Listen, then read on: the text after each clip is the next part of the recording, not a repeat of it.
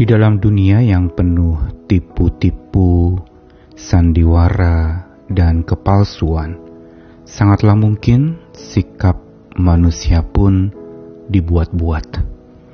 Tidak terjadi secara natural, ditampilkan begitu rupa bagaikan sebuah sandiwara atau drama, sehingga keaslian dan keotentikannya patut dipertanyakan. Begitu juga di dalam ranah kehidupan iman, percaya kita, dan kerohanian. Sangat mungkin godaan untuk menjadi berpura-pura atau menjadi dibuat-buat itu terjadi di dalam sikap-sikap yang kita bangun. Yang mungkin kita bisa mengatakan kepada orang lain bahwa saya hidup damai, baik-baik saja, tetapi sesungguhnya menutupi banyak hal, ada luka di sana, ada konflik yang belum selesai. Atau mungkin ada yang mengaku diri saya baik-baik saja, oke semuanya beres-beres saja. Tapi di dalam lubuk hati ada sesuatu yang tersembunyi tetapi bunyinya begitu keras ketika kebenaran disingkapkan dan akhirnya seseorang mau tidak mau harus belajar untuk menjadi autentik di dalam kehidupannya. Apa pun sikap dan bagaimanapun reaksi kita di dalam beriman, beribadah, dalam hubungan dengan Tuhan, begitu juga dengan sesama, kita patut menjadi pribadi yang autentik. Dan pribadi yang autentik juga memiliki kekuatan dan keteguhan yang autentik. Saya Nikolas Kurniawan kembali menemani di dalam Sabda Tuhan hari ini dari dua ayat. Yang pertama dalam Yosua 1 ayat 9. Bukankah telah kuperintahkan kepadamu kuatkan dan teguhkanlah hatimu. Janganlah kecut dan tawar hati sebab Tuhan Allahmu menyertai engkau ke mana pun engkau pergi.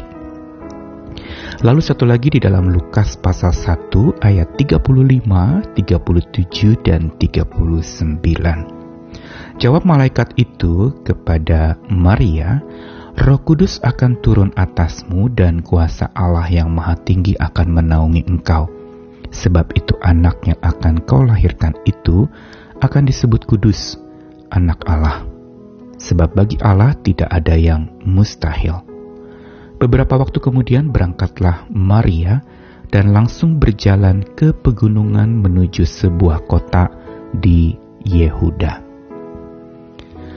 Kedua ayat yang pertama dari perjanjian lama di Yosua ini dikatakan sebagai sebuah perintah yang berulang kali didengung-dengungkan kepada Yosua oleh Musa dalam masa pergantian kepemimpinan di mana Yosua dipersiapkan menjadi pemimpin selanjutnya untuk bangsa Israel memasuki tanah perjanjian. Dan ungkapan kuatkan dan teguhkan hatimu ini berkali-kali diucapkan Musa, bukan tanpa maksud, karena dua hal inilah yang paling dibutuhkan oleh Yosua, bukan semata kemampuan melakukan mujizat atau memperagakan kuasa Allah di hadapan bangsa yang tegar tengkuk itu, tetapi yang terpenting yang patut dimiliki oleh seseorang dalam menghadapi apa pun juga adalah kekuatan dan keteguhan hati. Kalau digunakan istilah dalam bahasa Inggris, be strong and take courage yang berarti menjadi kuat dan menjadi berani. Teguhkan hati, kuatkan diri. Ini adalah dua hal yang menyatu harusnya di dalam semangat hidup kita. Kekuatan dan keteguhan yang patut dimiliki oleh setiap orang itu adalah sesuatu yang memang patut kita disiplinkan dalam hidup hari lepas hari. Namun pertanyaannya, apakah kekuatan dan keteguhan hati itu dapat disandiwarakan, dapat dipura-purakan? Tentu saja dapat, yaitu ketika kekuatan itu dilakukan dengan cara dibuat-buat. Kuat yang dibuat-buat tidak benar-benar kuat. Ketika di hadapan banyak orang merasa diri kuat atau mengaku diri kuat, tetapi sesungguhnya dan pada dasarnya sedang lemah. Di hadapan orang bisa mengaku diri sehat, walafiat, dan lalu kemudian menganggap bahwa tidak ada penyakit di dalam dirinya, tetapi sesungguhnya ada penyakit yang dia sembunyikan. Kuat yang dibuat-buat tidak akan bertahan lama, karena asli kelemahan seseorang pun akan tampak ke permukaan. Begitu pula keteguhan. Keberanian yang dipaksakan atau baru bisa berani atau teguh bila disuruh-suruh oleh orang lain, itu adalah sesuatu yang akhirnya memang teguh karena disuruh, bukan teguh karena memang itu utuh lahir dari dalam hati. Dan inilah sebenarnya kuat dan teguh yang dipura-purakan. Jadi bagaimana sebenarnya dan seharusnya kuat dan teguh yang otentik itu terbangun di dalam hidup setiap kita apalagi menghadapi tantangan yang berat di hari esok kepada Yosua dikatakan sebab Tuhan Allahmu menyertai engkau ke mana pun engkau pergi. Dan inilah sebenarnya alasan yang harusnya setiap kita miliki untuk supaya kekuatan dan keteguhan hati kita otentik. Yaitu dasarnya adalah Tuhan menyertai kita ke mana pun kita pergi. Dan ini pula lah yang sebenarnya dalam kisah Maria ketika didatangi oleh malaikat Tuhan untuk dia lalu kemudian mengandung bayi dari roh kudus dan melahirkan Yesus. Dikatakan bahwa roh kudus akan turun atasmu dan kuasa Allah yang maha tinggi akan menaungi engkau. Ungkapan Tuhan melalui malaikat ini sebenarnya menjadi sebuah konfirmasi buat Maria sebagai wujud kehadiran Tuhan dalam hidupnya. Dan inilah sebenarnya yang jadi kekuatan Maria untuk lalu kemudian dia bisa mengatakan dengan lantang bahwa jadilah padaku menurut perkataanmu itu karena aku hamba Tuhan. Dan bukan itu saja, bukan sebuah keyakinan baru dan motivasi kuat yang membuat dia bisa melangkah dan melakukan tugas yang tidak mudah untuk dia emban sebagai ibu sang juru selamat. Dikatakan di dalam ayat yang ke-39, Maria itu pergi dan berangkat langsung ke pegunungan menuju kota di Yehuda untuk berjumpa dengan Elizabeth, saudaranya yang juga sudah hamil lebih dulu.